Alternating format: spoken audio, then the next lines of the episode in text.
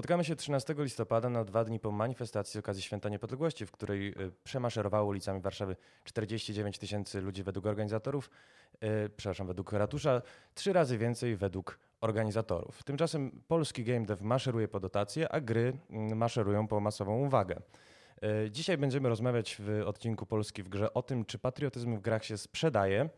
Ja nazywam się Mateusz Witczak, a o tym, czy o Polsce da się opowiadać w linijkach kodu i jak Polska może pomóc polskiemu game devowi opowiedzą Marek Czerniak z Fundacji Indie Games Polska, Dzień dobry.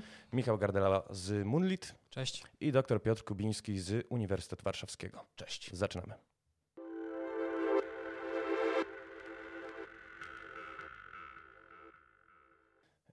Panowie, e, zaczniemy może od e, liczb. Dodam, że liczb nie za wielkich, e, od 4 tysięcy, 8 tysięcy i 11 tysięcy. Czy wiecie, czego te liczby dotyczą? Czekamy. Czekacie w napięciu. Otóż 4000 sprzedało się egzemplarzy według Steam Spy'a Uprising, e, Uprising 44, 8000 My Memory of Us, a 11 tysięcy Warsaw. I to są gry, które miały eksportować naszą polską narrację i naszą polską hi historię e, poza granice ojczyzny. Pytanie, e, co jest, dlaczego e, sprzedały się tak, jak się sprzedały? Ach, wydaje mi się, że te gry wykorzystują coś, e, historię Polski, ale niekoniecznie w właściwy sposób do tego, żeby być grami i próbują, sprzedając tą historię właśnie, jakby zapominają o tym aspekcie, że to musi być dobra gra, żeby się sprzedała po prostu. To jest Ale- największy mankament. Krzysiek Bapliński tłumaczył, pamiętam przed premierą Warsaw, że właśnie e, nie zamierza popełniać błędów poprzedników i chce opowiedzieć o powstaniu warszawskim językiem gier. To znaczy przede wszystkim planował zrobić grę, a to, że ona się toczy w takich, a nie innych realiach, no miało się dziać rzekomo przy okazji. Ale Znaczy- dane sprzedażowe mówią same za siebie chyba tutaj. Ja oczywiście tym grom nie umniejszam. Jest to bardzo trudny temat i nawet najlepsze tematy potrafią e, pójść w bardzo złą stronę. Natomiast to niekoniecznie, historia Polski nie jest koniecznie wyznacznikiem dobrej sprzedaży gry. Więc to jest jakby dodatkowy aspekt w jej produkcji, ale niekoniecznie rzecz, która przyczyni się do jej sukcesu. Ale też nie jest powiedziane, że, to, że te gry się sprzedały słabo według tych danych, y, ze względu na to, że mówiły o historii Polski. To jak gdyby mogło pójść tysiąc rzeczy nie tak, żeby, że gra się nie sprzedała tak dobrze, jak mogła i to nie jest wcale powiedziane, że w jakikolwiek sposób to koreluje z tym, że te gry mówiły o historii Polski.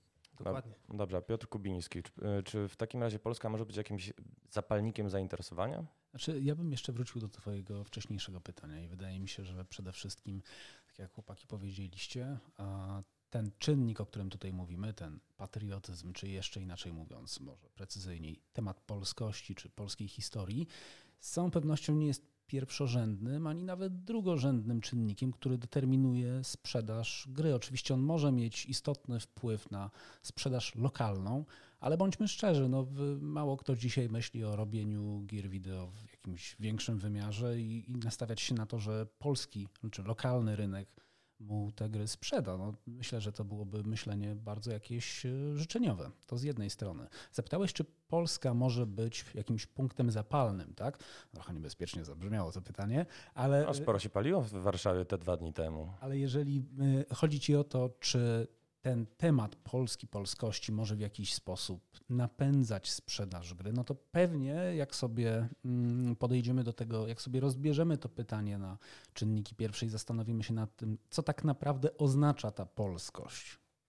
To jest pewnie jakimś szalenie historiozoficznym pytaniem, na które niełatwo będzie nam tutaj odpowiedzieć, ale to nie musi oznaczać, jak sądzę, przede wszystkim czy wyłącznie tego, że sięgamy po jakiś konkretny moment historyczny, po fakt historyczny, po postać. To mogą być najróżniejsze motywy związane chociażby z polską kulturą, które wyobrażam sobie i mamy tego przykłady przecież y, z perspektywy y, odbiorcy, który nie jest Polakiem, czy nie, nie zna dobrze polskiej kultury, tego typu element może być oczywiście czymś, y, powiedziałbym wręcz egzotycznym, co może sprawić ostatecznie, że będzie to czynnik, który będzie napędzać sprzedaż gry, ale nie powiedziałbym, że dlatego, że to y, jest czynnik polski. Tak? Nie, nie sformułowałbym pewnie tego w ten sposób. E, No dobrze, a pytanie, bo nie tak dawno temu, bo przeszło dwa lata temu, premier Morawiecki, pamiętam jego wystąpienie podczas e, forum ekonomicznego w Krynicy z odczuwalną przesadą nazywanego czasem polskim Davos, e, powiedział, że życzyłby sobie, by kolejny Wiedźmin e, powstał w oparciu o e, bitwę pod Monte Cassino Wańkowicza albo twórczość Świtlera czy Sienkiewicza nawet. E, Pytanie, czy my mamy gdzieś e, jakieś teksty kultury, jakieś postacie, jakieś wątki, które waszym zdaniem mogłyby rzeczywiście być atrakcyjne dla zachodniego odbiorcy? Ja sobie pozwolę na to spojrzeć przez chwilę z perspektywy literaturoznawcy, bo to jest powiedzmy obszar, w którym, w którym się jakoś specjalizuję. I wydaje się, że to repozytorium tekstów, z których można byłoby sięgać, jest naprawdę przepastne. Tylko uważam, że e, wybacz, bo to nie chcę, żeby zabrzmiało jako zarzut w stosunku do Twojego pytania. Wydaje mi się, że ta perspektywa jest trochę zwodnicza, bo to raczej moim zdaniem o wiele ciekawszym pytaniem jest nie to, czy e, nie wiem, Sienkiewicz może się, czy Wańkowicz może się okazać z perspektywy odbiorcy zachodniego, wschodniego, północnego czy południowego, czy może się okazać interesujący. Z mojej perspektywy o wiele ciekawsze jest to, czy ten twórca, który sięga po konkretny materiał, co on jest w stanie w ogóle z tym zrobić, co on jest w stanie wnieść do gry na podstawie takiego materiału, w jaki sposób twórczo to jest klucz. Jeżeli mogę przez chwilę jeszcze zdominować e, tę dyskusję, to bym podał taki przykład, jeden z moich ulubionych. Polska Szkoła Filmowa, czyli druga połowa lat 50. Po 56 roku, po odwilży Gomułkowskiej, zaczynają się w historii polskiego kina pojawiać filmy, które są niesamowite. One są absolutnie rewelacyjne i mają fenomenalny, gigantyczny wpływ na kulturę światową. No i można się zastanawiać, jak to się stało, że nagle w drugiej połowie lat 50. twórcy tacy jak Wajda, jak Munk, jak Kawalerowicz, wielu innych zaczynają robić filmy, które naprawdę rezonują i do dzisiaj filmowcy odwołują się do nich. No i dlaczego tak jest? No i pewnie tu odpowiedzi może być kilka i ktoś by mógł powiedzieć, że odsetek e, adaptacji tekstów literackich wśród tych filmów jest dosyć duży. Ktoś by mógł powiedzieć, że tam jest dosyć duży nawet odsetek adaptacji tekstów współczesnych czy też ówczesnych.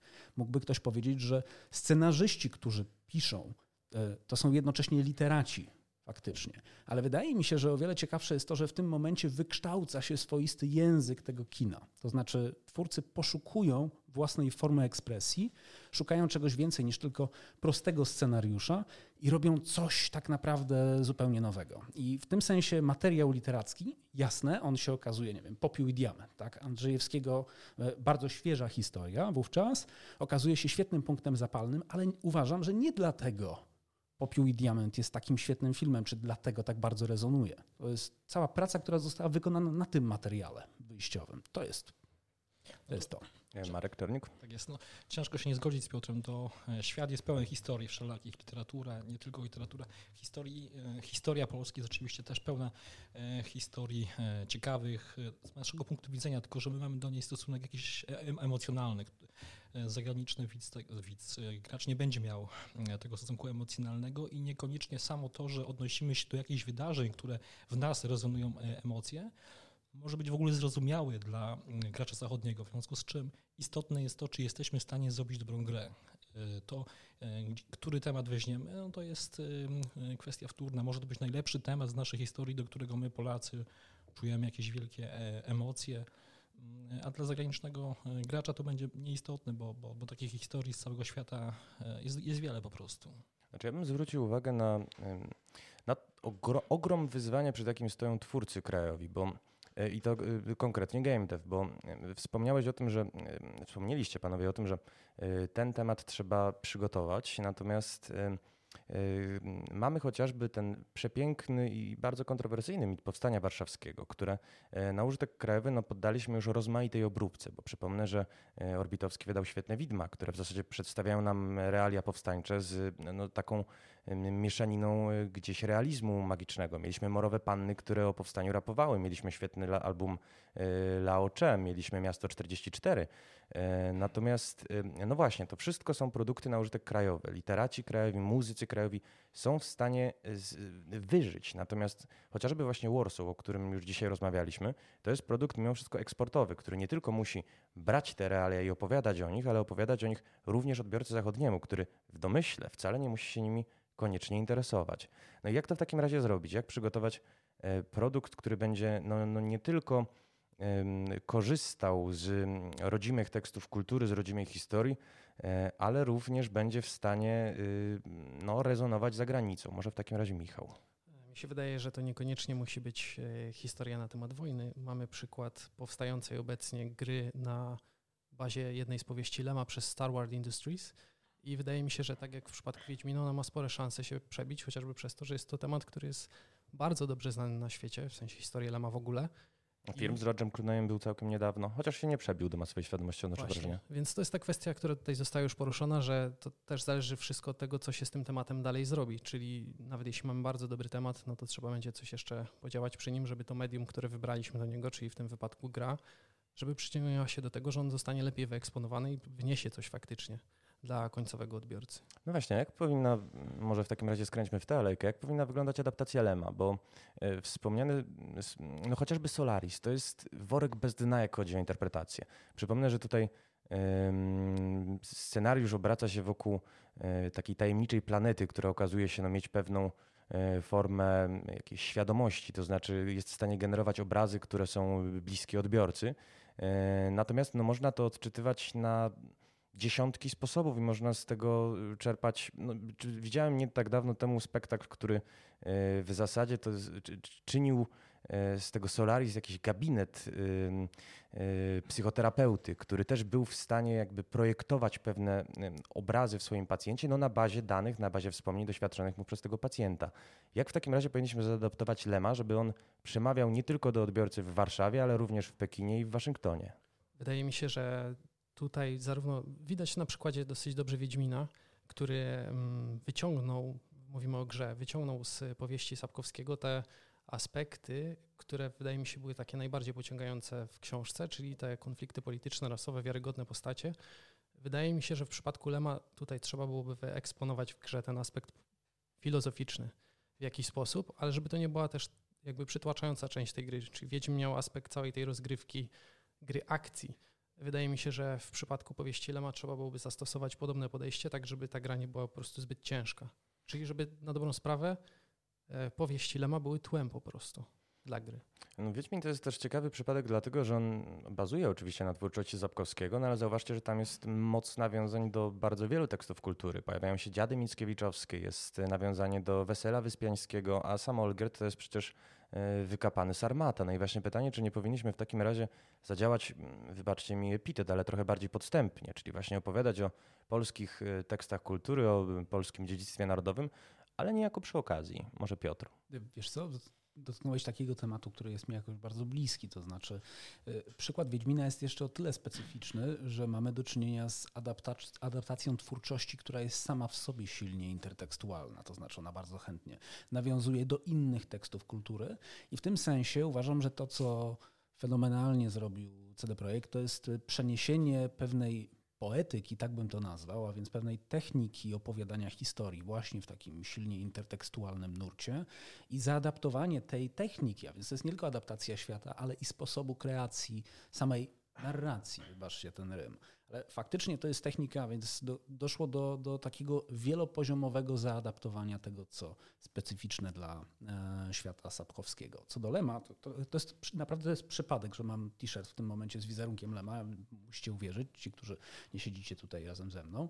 E, Nie chciałbym się pewnie e, wypowiadać z pozycji tego, kto wie, w jaki sposób należy taką adaptację przeprowadzić, ale zgodziłbym się z tym, co padło tutaj przed chwilą, czyli z tym, że należy odszukać ten element, który jest specyficzny, tak jak dla Sapkowskiego. Specyficzny był między innymi ten humor, nie tylko te strzygi i tak dalej, e, także humor, także sposób nawiązywania do innych tekstów kultury i to uważam e, oczywiście wszystko byłoby niewiele warte, gdyby Wiedźmin nie był po prostu świetnie grywalną e, produkcją.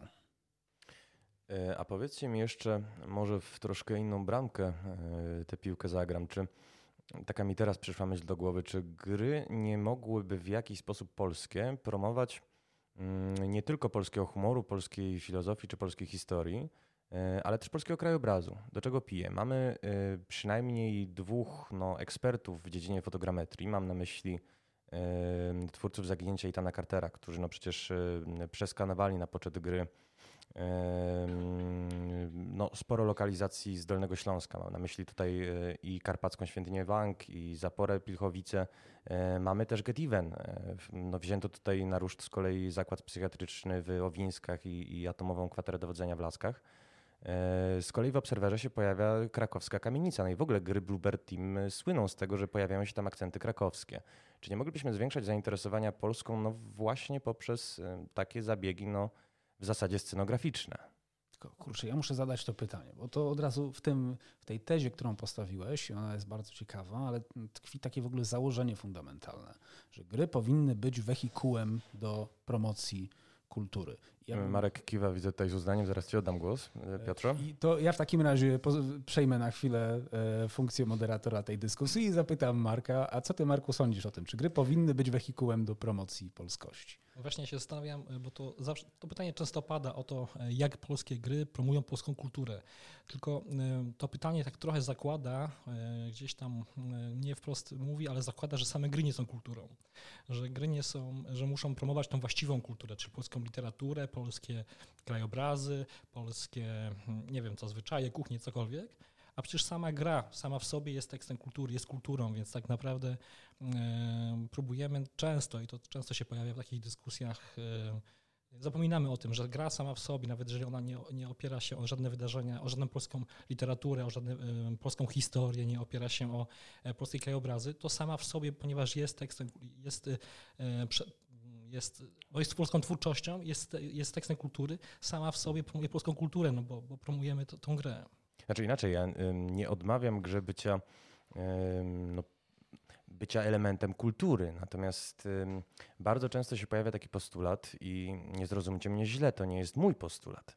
Ja po prostu go podnoszę. Pojawia się postulat, że moglibyśmy poprzez gry opowiedzieć trochę o polskiej perspektywie po prostu. No bo siłą rzeczy literatura polska promuje też polską perspektywę. Film polski, rozmawialiśmy dzisiaj z Markiem o Zimnej Wojnie, która zresztą dla mnie osiąga świętego grala, jeżeli chodzi o e, opowiadanie o, o Polsce z prostej przyczyny. Wpisuje bardzo indywidualne i bardzo uniwersalne doświadczenie, jakim jest no, takie właśnie silne uczucie e, w kontekst szerszych społecznych przemian. No i w dodatku opowiada je no, między innymi w znajomej nam scenografii, przy znajomej nam muzyce, E, także tutaj nie odmawiam grze jakby takiej samoistności. Natomiast, no właśnie, pytanie, czy e, ona musi być, e, czy ona musi być uniwersalna, musi być zanurzona w zachodzie. Przypomnę wam, że nie tak dawno temu Platy Zimasz promowało taki postulat kulturtechu, czyli właśnie, żeby troszeczkę poprzez no, takie instrumenty, jakie mamy, bo rzeczywiście jesteśmy w Europie Środkowo-Wschodniej liderami, jeżeli chodzi o produkcję gier wideo, e, nie opowiedzieć trochę Zachodowi o naszej perspektywie, która jest perspektywą nieograną. Wszyscy wiemy, e, jak wygląda rzeczywistość amerykańskiego sądu, bo mamy ją w głowie wdrukowaną przez seriale, przez filmy, przez gry wideo, a jestem pewien, że e, być może nawet kilku z Was nie wie, jak wygląda polski sąd. I właśnie o to chodzi, o to, żeby ta nasza perspektywa pojawiała się w grze. Ale czy jesteśmy pewni, że chcemy Amerykanom tłumaczyć, jak wyglądają polskie sądy? Nie, nie. W sensie, czy oni będą zainteresowani przede wszystkim? No to nie, nie, nie byłaby może naj, najlepsza promocja. Oczywiście to byłoby bardzo ciekawe móc zagrać na przykład w grę, która opowiada perspektywę może nie sądu, ale na przykład prokuratury okresu PRL. No, uważam, że to jest w ogóle, rzucam weter pomysł, pomysły są nic nie warte, więc... Słuchają nas dewowie, może ktoś podniesie. Ktoś chce podnieść. Polskiej Izotorni to jest coś, co zdecydowanie zagrał. Natomiast to, troszeczkę tutaj y, w bardzo ciekawym kierunku przekierowujesz, bo to jednak jest inne pytanie. Nie? Znaczy pytanie o to, czy gry mm, w jaki sposób mogłyby, czy powinny promować polską kulturę, a w jaki sposób gry mogłyby bardziej uwzględniać coś takiego jak perspektywa charakterystyczna dla kultury, w której żyjemy. I pewnie to jest, y, to jest pytanie, które mnie się bardzo podoba, bo to jest pytanie, które od razu y, stawia mm, twórców przed pewnym zadaniem. To znaczy, ono, to nie musi być zadanie pod tytułem misja.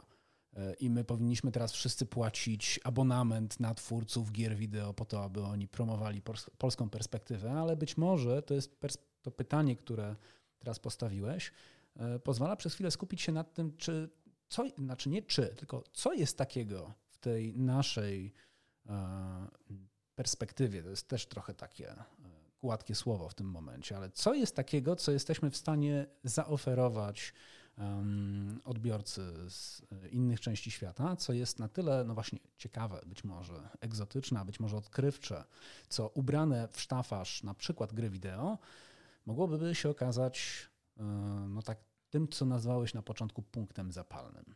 No widzisz, to jest e, o tyle ciekawe pytanie, że ono odnosi też wrażenie. Pobrzmiewało trochę podczas e, tegorocznego PGA i tegorocznego Gika, kiedy to no, odbywały się panele, odbywały się prelekcje, które starały się uchwycić E, co jest nawet nie tyle takiego immanentnego i specyficznego, jeżeli chodzi o polską perspektywę, ale w ogóle o perspektywę Europy Środkowo-Wschodniej, bo mm, no, wszyscy instynktownie czujemy, że ta nasza narracja jest no, pewnie jeszcze nie do końca wyeksploatowana. E, no ale właśnie, co byśmy w takim razie mogli E, zaoferować, może już nie bazujmy na tekstach kultury, tylko o naszym doświadczeniu jako Polaków. Może Michał w takim razie. Wydaje mi się, że można pójść szerzej i zastanowić się w ogóle, co w kontekście praktycznie każdego narodu na świecie, co ten kraj ma do zaoferowania, bo działamy na rynku globalnym i teraz każdy może po prostu zaoferować. Monit robi w tej chwili grę o e, budowaniu modeli do sklejania. Więc to jest jakaś wartość uniwersalna, rozumiana na całym świecie i tutaj akurat to nie pije w żaden sposób do patriotyzmu.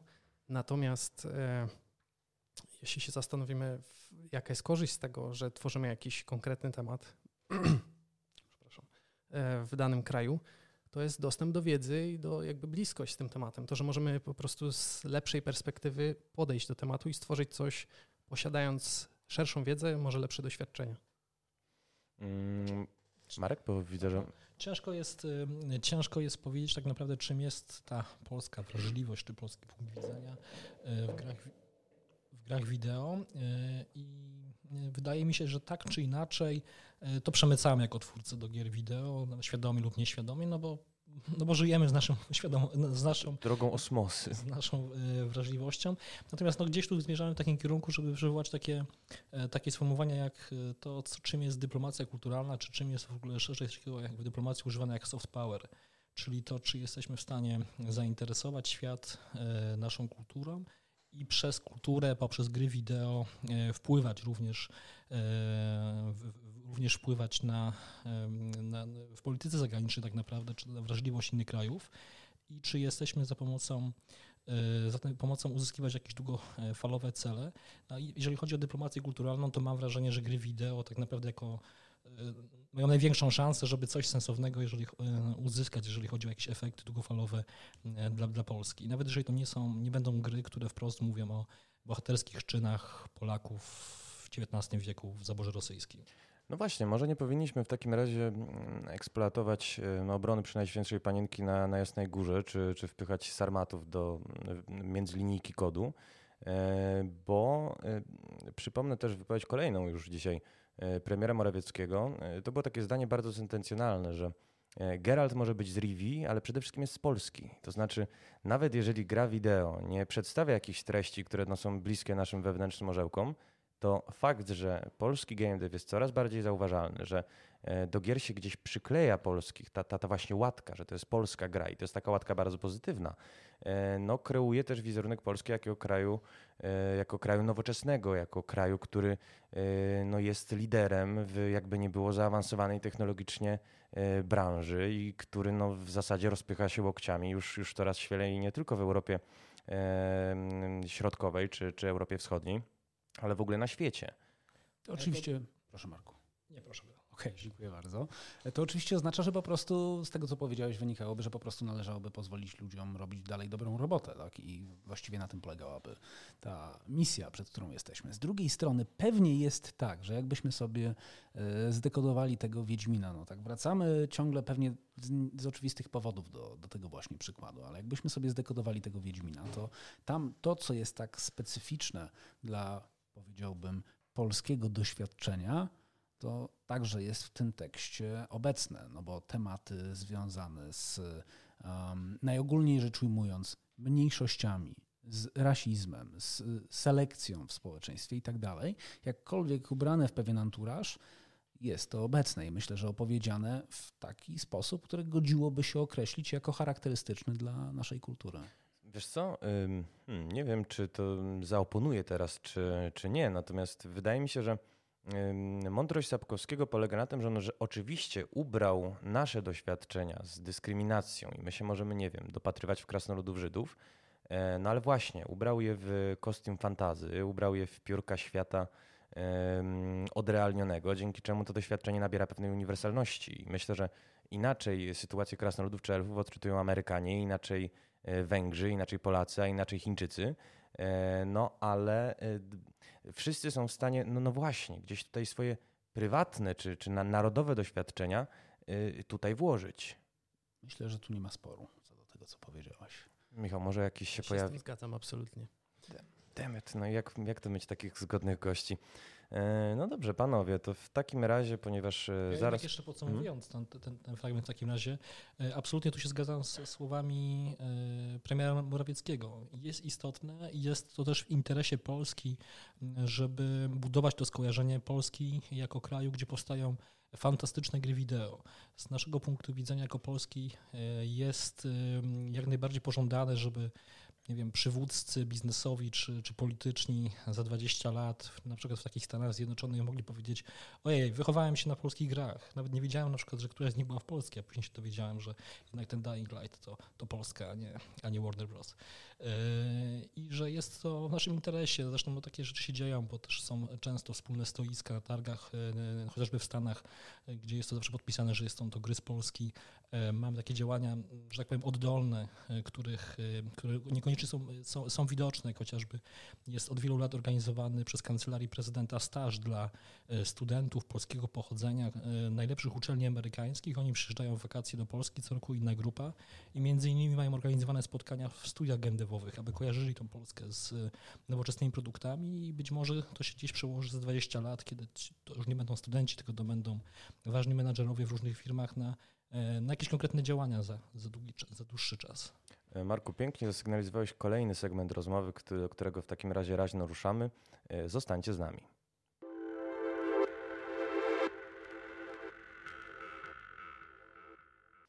Panowie, mówiliśmy przez e, no, ostatnie dwadzieścia kilka minut o tym, jak Polskę sprzedawać, o tym, e, jakie to może przynieść korzyści. Natomiast no, nie da się ukryć, że okazja jest pierwszorzędna o tym, żeby też pomówić o tym, jak Polska pomaga tę Polskę sprzedawać. Trochę tautologicznie to wyszło, natomiast no nie jest tajemnicą, że e, urzędnicy państwowi bardzo e, wysoko, bardzo e, dobrze się wypowiadają o polskim game devie. To już nie tylko premier Morawiecki, ale to też Ewa Kopacz podczas wizyty w CD Projekcie, która powiedziała, że jest to no, no, no świetny ambasador nowoczesnej polskiej marki na świecie. To też prezydent Komorowski, który odznaczył założycieli CD Projektu krzyżami kawalerskimi Odrodzenia Polski. E, no już nie wspominając o takich drobnych gestach jak wręczenie e, Obamy podczas wizyty, Obamie podczas wizyty w Polsce egzemplarza e, Wiedźmina II. Także no chyba się zgadzamy wszyscy, że game dev się znalazł no, w, w, w, oczach rządzących, którzy no, starają się mu może nie uchylić nieba, ale trochę pomóc. E, no i pytanie, może rozpoczniemy od takiego bardzo otwartego, bo już Ministerstwo Kultury i Dziedzictwa Narodowego, już Narodowe Centrum Badań i Rozwoju prowadzą takie akcje. I czy e, wy słyszeliście o nich i czy sami może z takich programów korzystacie? Może z punktu widzenia dewelopera e, na pewno każda osoba, która poważnie prowadzi studio gier, no, musi być zaznajomiona z takimi tematami. Natomiast warunki korzystania z tego typu dotacji rodzą takie problemy, że ta gra musi być właśnie w tych akcentach, które niekoniecznie są gwarantują zrobienie dobrej gry, więc to jest jakby rzecz wtórna, tak jak powiedziałem na początku do tego. Musi mieć dobrą grę i ona automatycznie powinna się wpisywać i wtedy ta dotacja czy środki jakieś od państwa po prostu zostaną właściwie zagospodarowane, a nie odwrotnie, gdzie tworzymy grę pod dotację i wtedy to może mieć bardzo przykre konsekwencje. E, naprostujmy może popularny mit przy tej okazji, bo od e, półtora roku, jeżeli się nie mylę, krąży w sieci taki news, że Ministerstwo Kultury i Dziedzictwa Narodowego i osobiście wicepremier Piotr Gliński zapowiedzieli tak zwany takie ulgi dla gier kulturowych. Tutaj raczej chodziło o e, ustawę o zachętach audiowizualnych i bardzo często było podnoszone, że tutaj będzie jakaś jakiś wymóg, żeby, nie wiem, pojawiało się to Monte Cassino na, na, na ekranach monitorów, co jest oczywiście bzdurą, bo to są rozwiązania na wzór rozwiązań niemieckich i francuskich, które mają premiować między innymi y, użycie polskiej muzyki, czy yy, polskiej, że, że, tak powiem, nieładnie siły roboczej. E, no ale właśnie, ta ustawa Marku, bo ty jesteś chyba tutaj najbardziej zorientowany, jeszcze, jeszcze nie jest procedowana, jeszcze nie ma ostatecznego kształtu. E, tak, ustawa to jest ulga, to nawet nie jest, nawet nie jest to ustawa, e, to nawet nie jest rozwiązanie dotacyjne, to jest rozwiązanie, jeżeli chodzi o ulgę podatkową. No wiadomo, ulga podatkowa ma sens wtedy, jeżeli produkt faktycznie się sprzeda, jest hitem, czyli jest dobrą grą, bo inaczej nie ma od czego tej ulgi odliczyć, bo nie ma dochodu. Natomiast jeżeli chodzi o rozwiązania dotacyjne, no to W tej chwili głównie są to dotacje na e, badanie i rozwój, niekoniecznie na same gry jako takie. Zdecydowanej większości. Rozwiązanie dotacyjne to jest właściwie tylko rozwiązanie na tak zwane prototypowanie, to bo tak często mówimy, natomiast to chodzi o rozwój produktów, to są stosunkowo niewielkie kwoty e, w rocznym programie Ministerstwa Kultury i to jest akurat stosunkowo mały program, jeżeli to porównać do takich programów jak gaming chociażby. Czy chodzi o rozwój sektorów kreatywnych? Dokładnie tak. No tak, to jest prawda. Gaming to jest z kolei ponad 100 milionów, tylko to, jest, y, to są dotacje na prace badawczo-rozwojowe, które zresztą, poprawcie jeśli się mylę, trochę dyskryminują niezależnych twórców, bo tutaj e, no raz, że nie pamiętam jaka jest minimalna kwota takiej dotacji. Około 400 tysięcy. Około 400 tysięcy, ale z tego co pamiętam wkład własny musi być e, porównywalny, prawda? Wkład własny jest zdeterminowany przez wielkość e, przedsiębiorstwa, przede wszystkim w przypadku gamina. Aczkolwiek to są przede wszystkim trudne programy to bardziej nawet nie te kwoty, e, e, że tak powiem, odcinają niezależnych twórców od tego programu, co skomplikowano, skomplikowany sposób rozliczania tak naprawdę powoduje, że niekoniecznie one są w zasięgach małych studiów kilkuosobowych. Natomiast tu, jeżeli chodziłoby tak naprawdę o, o tą promocję, no to to jest też taka często promocja związana z działaniami e, organizacji promujących polski biznes czy polską kulturę.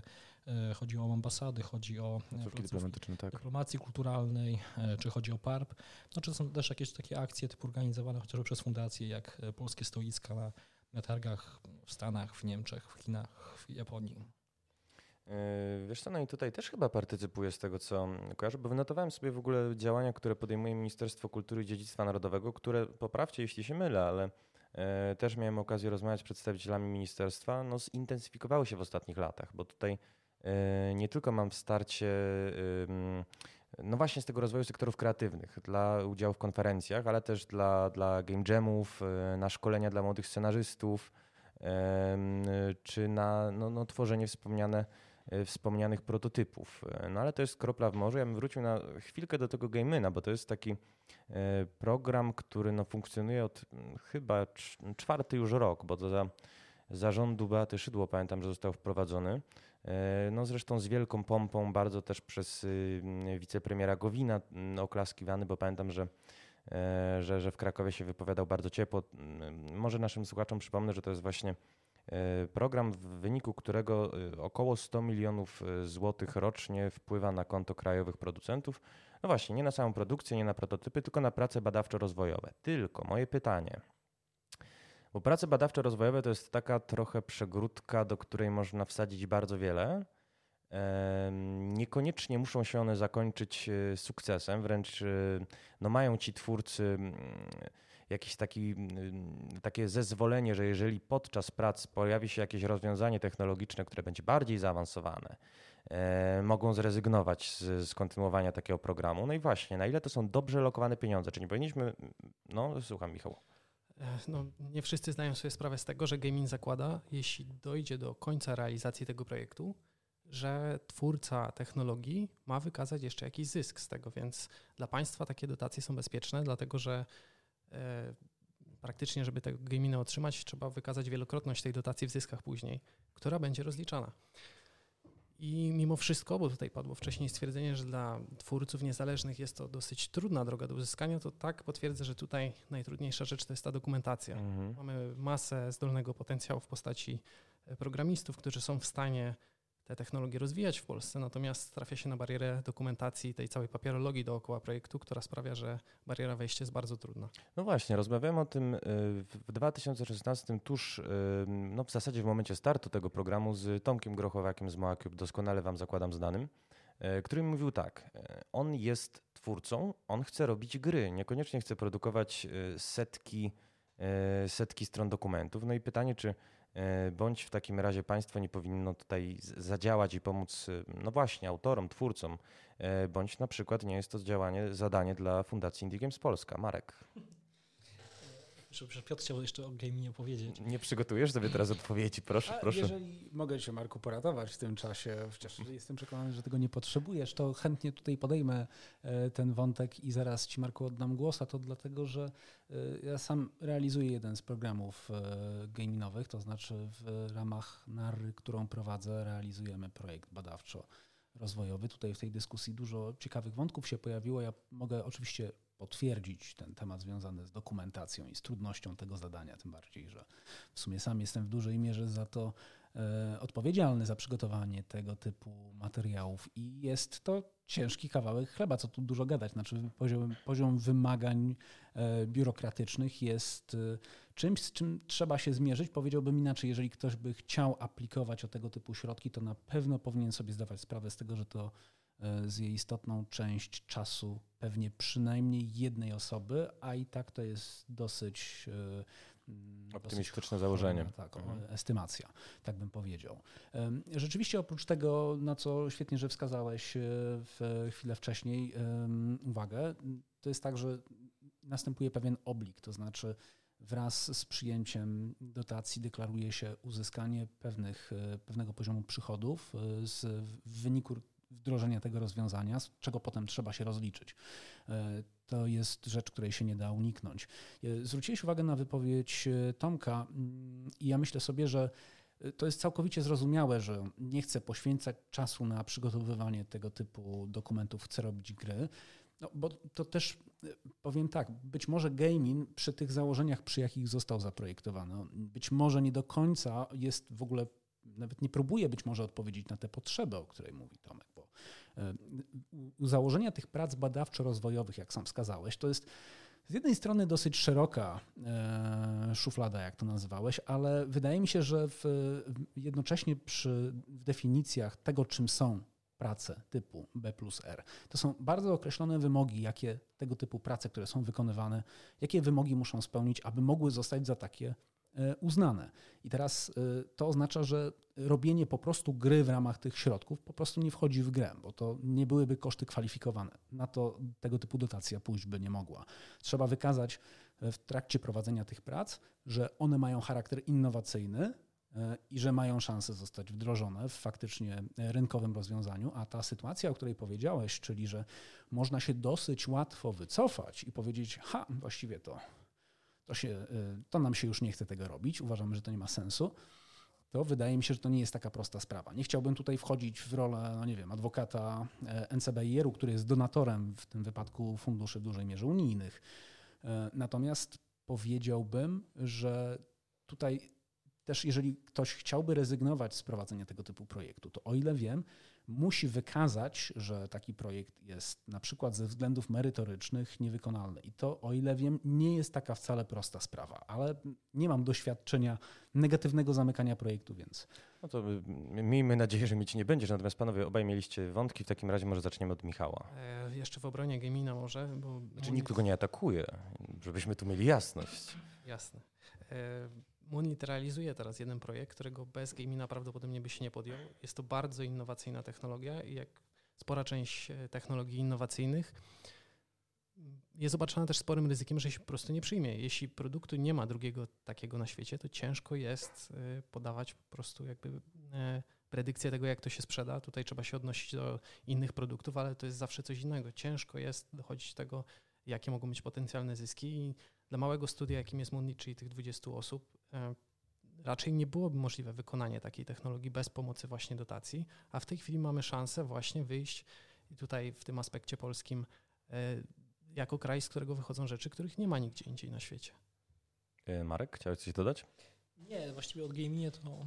Ja nie mam doświadczenia osobistych z gaminem jako takim, więc ciężko mi się wypowiadać. Mogę tylko zwrócić uwagę, że jeżeli budżet roczny gamina jest 100 milionów złotych, to budżet roczny, roczny programu ministra kultury i tam są nie tylko gry, ale też design, muzyka i jeszcze chyba coś. Znaczy chodzi ci o doroczne nagrody ministra kultury? Nie, nie, o ten program A, rozwoju sektorów tak, tak, tak, tak, ma roczny budżet w granicach dwóch milionów, więc to do dwóch, więc taka jest różnica jak gdyby tych, tych programów, więc um, właściwie jeżeli chodzi o na przykład takiego Tomka Grochowiaka i o takich szczechach, o których on mówi, to możemy sobie właściwie tylko życzeniowo myśleć o, o rozwoju tego programu w Ministerstwie Kultury.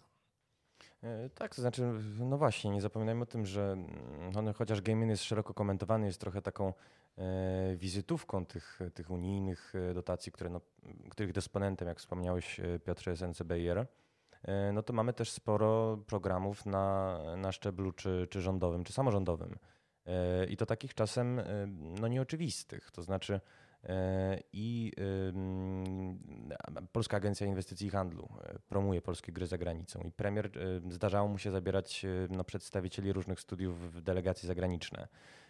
I minister Gliński przyznaje, no w zasadzie jak każdy minister od 1991 roku, doroczne nagrody ministra kultury i dziedzictwa narodowego, ale od trzech lat one są wręczane również w kategorii kultura cyfrowa. No i no między innymi z tego zresztą skorzystało Eleven Beat Studios za, Studios za This War of Mine. E, no ale właśnie, słuchajcie, czy jest jakieś działanie, bo no mam tutaj przed sobą praktyków, e, które państwo powinno podjąć, żeby zwiększyć konkurencyjność polskim, e, polskich gier na światowym rynku? No, to zależy oczywiście. Właściwie to jest też takie pytanie, po co państwo to robi. Na to pytanie jest, jest odpowiedź. Jest bardzo jasna. No jaka? W 2019 roku, to jest badanie zrealizowane dwa lata temu, wartość y, polskiego game devu wyniesie 2,23 miliarda złotych. E, no i to się przekłada na zatrudnienie. Trzy lata temu y, mieliśmy 300 chyba 30 y, studiów, e, które zatrudniały ponad 4000 mm, ludzi. Teraz mamy ich zapewne więcej i jeszcze więcej ludzi znajduje zatrudnienie. No plus umówmy się, te firmy płacą w Polsce podatki. Już w tym momencie w ogóle polski game dev generuje 0,1% PKB, w związku z czym Y, rozwój jego się po prostu nam opłaca ekonomicznie. Tak, ale też, też nie jest wszystko, to już nie są wszystkie powody, dla którego różne instytucje podejmują różne, różne działania. E, działania, które na, przykład, e, które na przykład podejmuje Ministerstwo Spraw Zagranicznych nie są jakby e, powodowane tymi rzeczami, które powiedziałeś. Mhm. tylko powodami, tylko jak gdyby no, troszkę czymś innym. Państwo, jeżeli chodzi o konkurencyjność jako taką, no to, to, to tak naprawdę między innymi ta ulga kulturowa, nazwijmy ją tak, jest takim działaniem, aby wyrównać, przynajmniej wyrównać szanse polskich producentów, jeżeli chodzi o, o warunki działania, warunki operacyjne z producentami na przykład z Francji czy z Wielkiej Brytanii, gdzie takie programy działają. Programy typu Game In, których założeniem jest, że w przemyśle, w GameDevie polskim pojawi się więcej innowacji, więcej technologii, więcej e, rzeczy będzie przebadanych, zrozumiałych, będą lepsze kadry, bo wiele osób w takich projektach będzie pracowało, też jest takim działaniem, które powoduje, że e, konkurencyjność e, polskich, polskiego GameDevu się, się zwiększa. Natomiast y, jak gdyby tych szereg działań, które są prowadzone, one są, są jak gdyby prowadzone przez różne ministerstwa, że tak powiem, z różnych powodów. Jak gdyby mają, mhm. bo, bo różne ministerstwa są powołane, e, powołane y, mają jak gdyby no, inną motywację do działania. E, no dobrze, panowie, czy macie w takim razie jeszcze, no, jako się rzekło, jako praktycy, jakieś propozycje takich działań, które, e, no może niekoniecznie już Ministerstwo Kultury i Dziedzictwa Narodowego czy Ministerstwo Spraw Zagranicznych, ale powinny podjąć, żeby ułatwić wam pracę? Może mniej dokumentacji, jeśli chodzi o gaming. Mniej dokumentacji. Tak bym sobie życzył. Natomiast z tego co wiem, e, gaminy się chyba kończą w przyszłym roku. O ile się nie mylę. No nie jest powiedziane, że ten program nie będzie kontynuowany, bo on tak. był faktycznie chyba do 2000, Marek popraw, jeśli się mylę, bo on chyba do 2021 roku miał funkcjonować. Na, na te lata był rozpisany. Znaczy, wiem, że jest ogłoszony jeszcze jeden nabór i mówi się, że to będzie ostatni, ale kto to wie tak naprawdę. Chyba już raz była taka plotka, że to będzie ostatni. Wcześniej miał, już był raz ostatni, więc... Tak, to... natomiast no, na pewno z programu są wyłączone studia, które mają siedzibę w, w województwie mazowieckim, już po raz drugi będą wyłączone. No, powiedzmy, że jest to z pewnych przyczyn ekonomicznych, prawnych z, y, wytłumaczalne, natomiast no, z pewnością dla wielu studiów nie jest to takie do końca fair i fajne. E, no dobrze, panowie, w takim razie może e, przejdźmy już, e, bo rozmawialiśmy przez chwileczkę o sprawach wagi państwowej. Ja chciałbym, żebyśmy mimo wszystko e, zakończyli być może taką troszkę e, sympatyczniejszą, taką lżejszą nutą.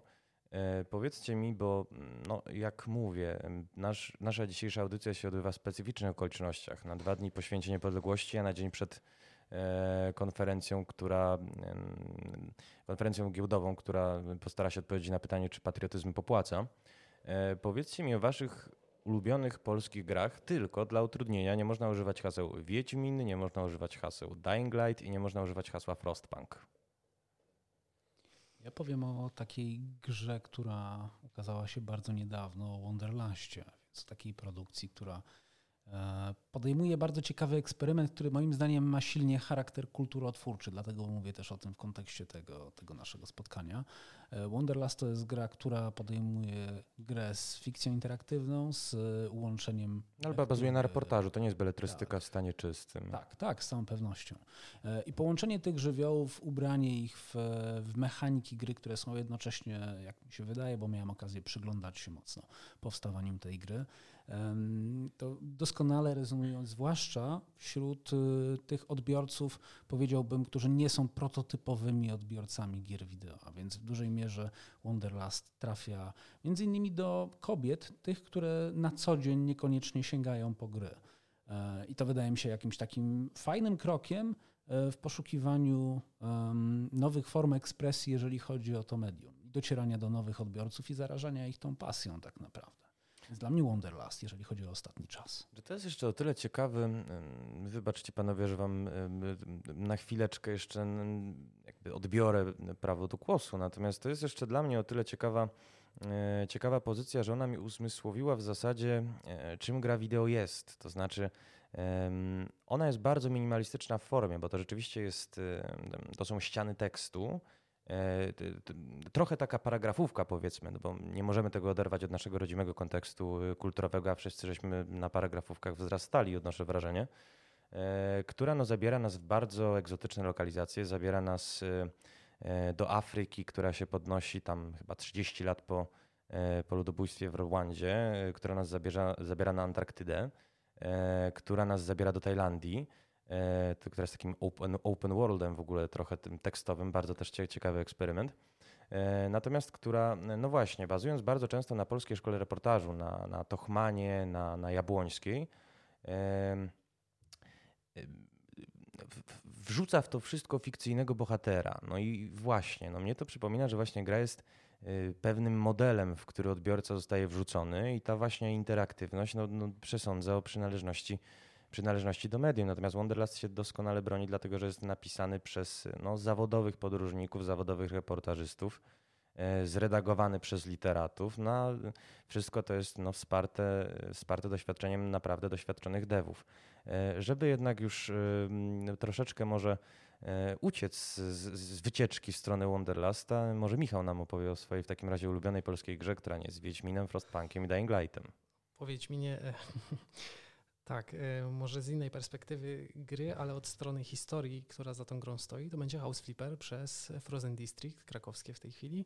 I e, no, było studiem, które miało szansę wyprodukować House Flippera, bo temat pojawił się od Playwaya i nasi koledzy z Frozen District akurat my mieliśmy pełne ręce roboty. Frozen District miał e, moce przerobowe, żeby zająć się tym tematem. Widziałem, jak ten projekt podstawał od zera Widziałem, ile na jego pracę podeszło i y, dla mnie to jest historia sukcesu niesamowitego. Z całymi perypetiami z historią wydawniczą, z tym, czego ci ludzie się nauczyli, do jak szerokiego grona odbiorców udało im się dotrzeć, jak teraz ta gra jest rozpoznawalna, jaka to jest siła, y, to jest gra, która szczególne miejsce zajmuje. E, a mógłbyś mi troszeczkę tę historię przybliżyć, bo ja, tak w ramach takiego wtrętu um, autobiograficznego nieomal powiem ci, że zawsze mnie uczono na zajęciach z dziennikarstwa, by nie opowiadać przymiotnikami, że coś jest jakieś, tylko dlaczego to coś jest jakieś. No i właśnie, jaka historia za tą grą stoi, jak ona dojrzewała? Zaczęło się jak standardowy projekt od Playwaya, czyli pojawił się temat, no i trzeba zrobić na ten temat grę, tak, w bardzo e, konkretnym budżecie.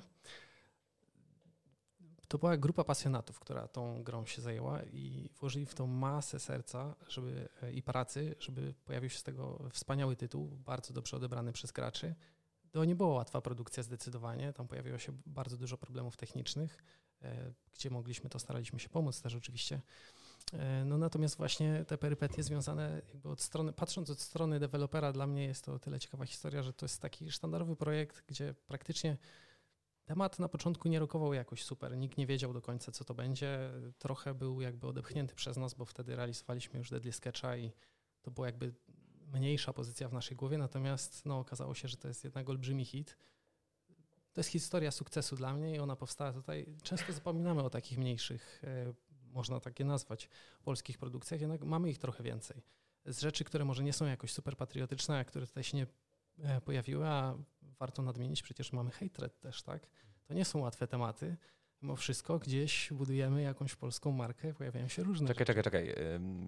Budujemy polską markę poprzez hatred, któremu, którego autorzy zostali przez e, Playboya okrzyknięci dupkami roku, którego dystrybucji chwilowo odmówił Steam, po czym się z tego chyłkiem wycofał. GOG odmówił permanentnie dystrybucji, który miał bana na Kotaku, to znaczy nie pojawiały się żadne informacje o hatred. Który, jeżeli dobrze pamiętam, jako chyba trzecia gra w historii miał zostać w Stanach e, przez agencję tamtejszą ratingową oznaczony tam łatką od 21 lat ze względu na przemoc, a nie ze względu na seks. I czy to jest ta pożądana budowa marki Polska za granicą? No właśnie, tyle mediów, prawda? Już tutaj padło wymienionych dookoła tego, więc e, ja odbiorcą tej gry nie jestem, natomiast e, to jest tytuł, który się pojawił w Polsce i są do niego odbiorcy i z tego co wiem ta gra się dosyć dobrze sprzedała, więc e, nie wiem czy taką akurat chcemy mieć markę polskich gier, natomiast tych dzieł w Polsce, bo mówimy cały czas Wiedźmin, Frostpunk, This War of Mine, tych tytułów mamy znacznie więcej i sporo z nich po prostu ginie w cieniu tych gigantów. Słuszna uwaga. Marek Czerniak, tylko tutaj e, w takim razie uwaga dodatkowa. Nie tylko w takim razie nie używamy haseł Wiedźmin, Dying Light i, i Frostpunk, ale również Liberated. Z tych mniejszych gier, kontynuując y, wypowiedź poprzednika, które na pewno warto pamiętać, to jest na przykład również Observer, ale też na przykład Superhot, który jest bardzo, bardzo patriotyczny, bo jest, bo jest czerwono-biały. Biało-czerwony, zgadza się. W związku z czym nawiązuje do, do barw narodowych. E, no a szczególnie ta druga gra, no to jest w ogóle niesamowita historia, jak przecież jak Superhot powstawał. Myślę, że, że, że takich gier też właśnie mam bardzo, bardzo sobie życzymy, a w tej chwili gram, znaczy ostatnio, ostatnio specjalnie nie mam czasu do grania, ale zacząłem grać w Best Insight, też nowa polska gra i też to wygląda, e, wygląda bardzo obiecująco. Jestem jeszcze bardziej na, na początku gry, więc nie chcę powiedzieć, jak to się skończy, ale opinie na Steamie są bardzo pozytywne, więc też na pewno jest grą, która gdzieś w pamięci się zapisze. No właśnie, to jest też w ogóle ciekawy przykład.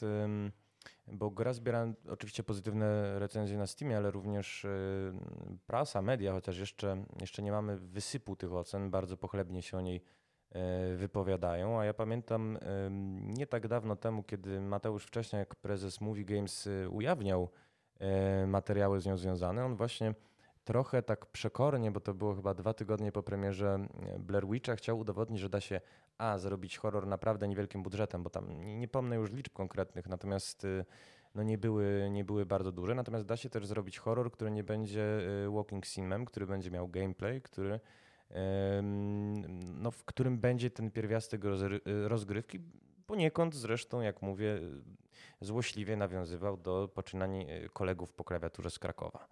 E, panowie, cóż mogę rzec? No bardzo Wam w takim razie dziękuję za udział w najbardziej patriotycznym odcinku, jaki dotychczas e, zrealizowaliśmy. Moimi gośćmi byli Marek Czerniak z Atomic Wolf i Fundacji Indie Games Polska. Dziękuję e, Michał Gardeła z Moonlit. Dziękuję. Oraz dr Piotr Kubiński, Uniwersytet Warszawski. Dzięki.